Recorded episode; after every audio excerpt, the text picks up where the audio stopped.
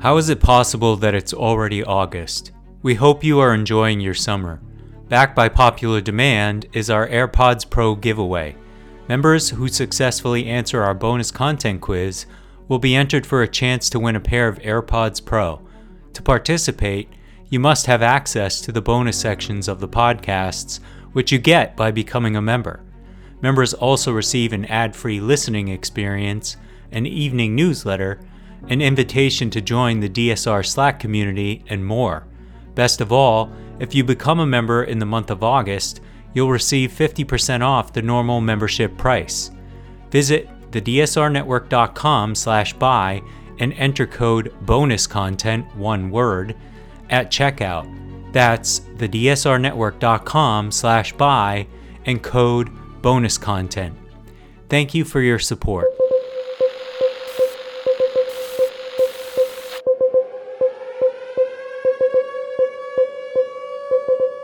It's August 24th, 2023, and this is your DSR Daily Brief. I'm Chris Cotnor. And I'm Riley Fessler. Our top stories from international outlets this morning Yevgeny Prigozhin, the founder of the Wagner mercenary group, died in a plane crash two months after his failed coup attempt. The crash fueled speculation that Russian President Vladimir Putin might have ordered the downing of the aircraft due to Prigozhin's perceived treachery. Prigozhin, once known as Putin's chef, has turned against the Russian government's handling of the war and led an uprising. After an apparent truce between Prigozhin and Putin, the crash occurred, resulting in Prigozhin's death along with other passengers, including Wagner figure Dmitry Utkin. The cause of the crash was subject to various theories, with some suggesting it could have been staged by Prigozhin himself, while others speculated it might have been a hit ordered by Putin. Prigozhin's controversial history involved building a catering business with government contracts and establishing the Wagner Group during Russia's involvement in Ukraine.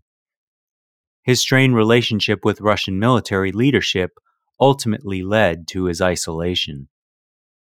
The first Republican presidential debate featured eight candidates engaging in intense exchanges, disproving expectations of boredom without Donald Trump's presence.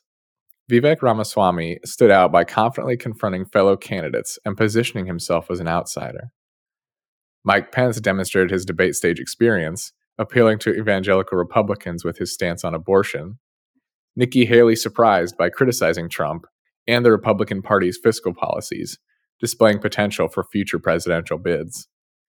Tim Scott and Chris Christie held their ground without major standout moments, while Ron DeSantis disappointed, failing to assert his candidacy against rivals like Ramaswamy, Pence, and Haley. Asa Hutchinson and Doug Burgum struggled to make a strong impact, likely jeopardizing their chances to qualify for the next debate. During the final day of the BRICS summit in Johannesburg, South African President Cyril Ramaphosa announced that Saudi Arabia, Iran, Argentina, Egypt, Ethiopia, and the United Arab Emirates would join the BRICS group as new members in January 2024, expanding the existing five member group that includes China, Brazil, South Africa, Russia, and India. The expansion was deemed historic by leaders like Chinese President Xi Jinping, who stated it would invigorate cooperation and contribute to global peace and development. The move to include new members from the Middle East and beyond was driven by the aim to establish a multipolar world order and counter the influence of Western powers. Russia and China, facing sanctions from the West, were seen as strong proponents of the expansion. However, some experts have pointed out that despite its 15 year existence, the BRICS group has not achieved significant impact due to differences in political and social interests among its members. Over 40 countries expressed interest in joining, with 23 formally applying. The summit concluded with this announcement and the presence of more than 50 heads of state and leaders.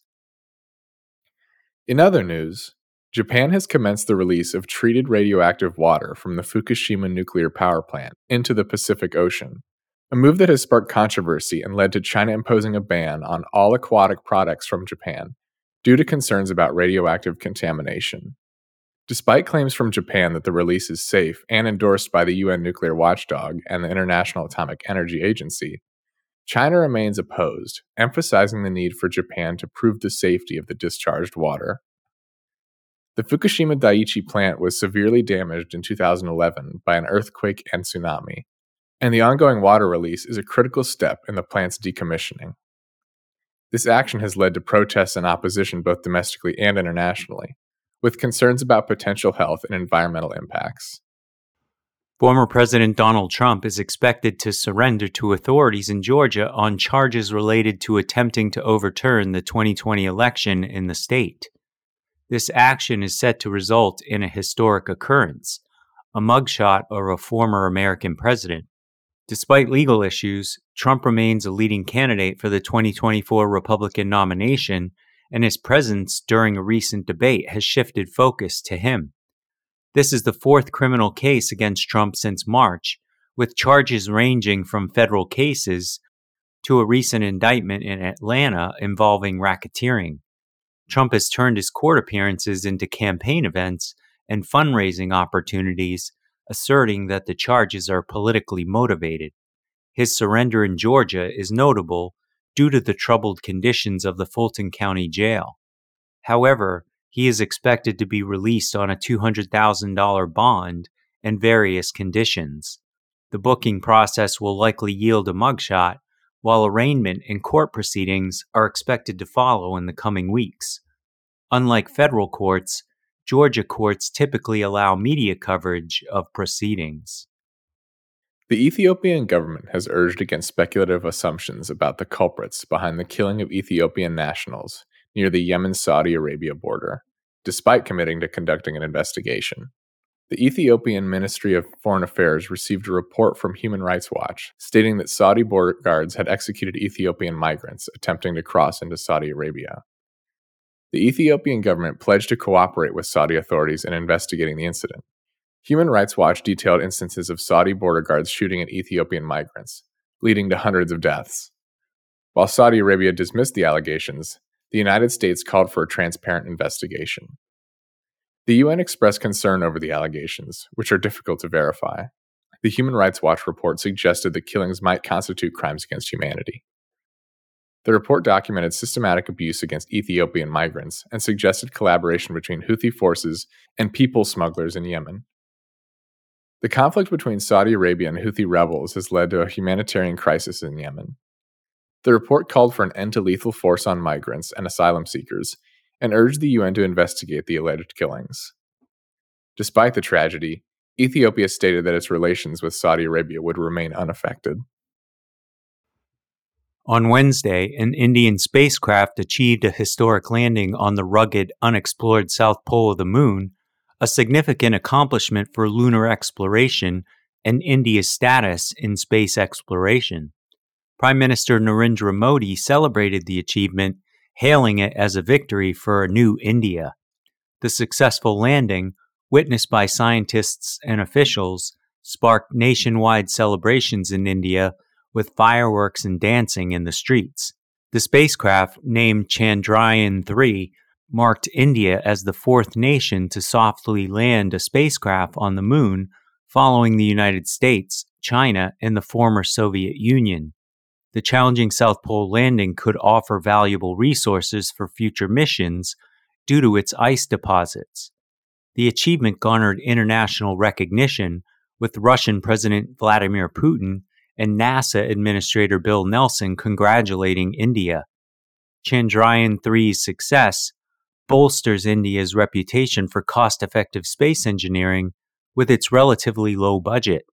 The mission aims to gather geological data and study lunar composition, potentially paving the way for future voyages to Mars and Venus.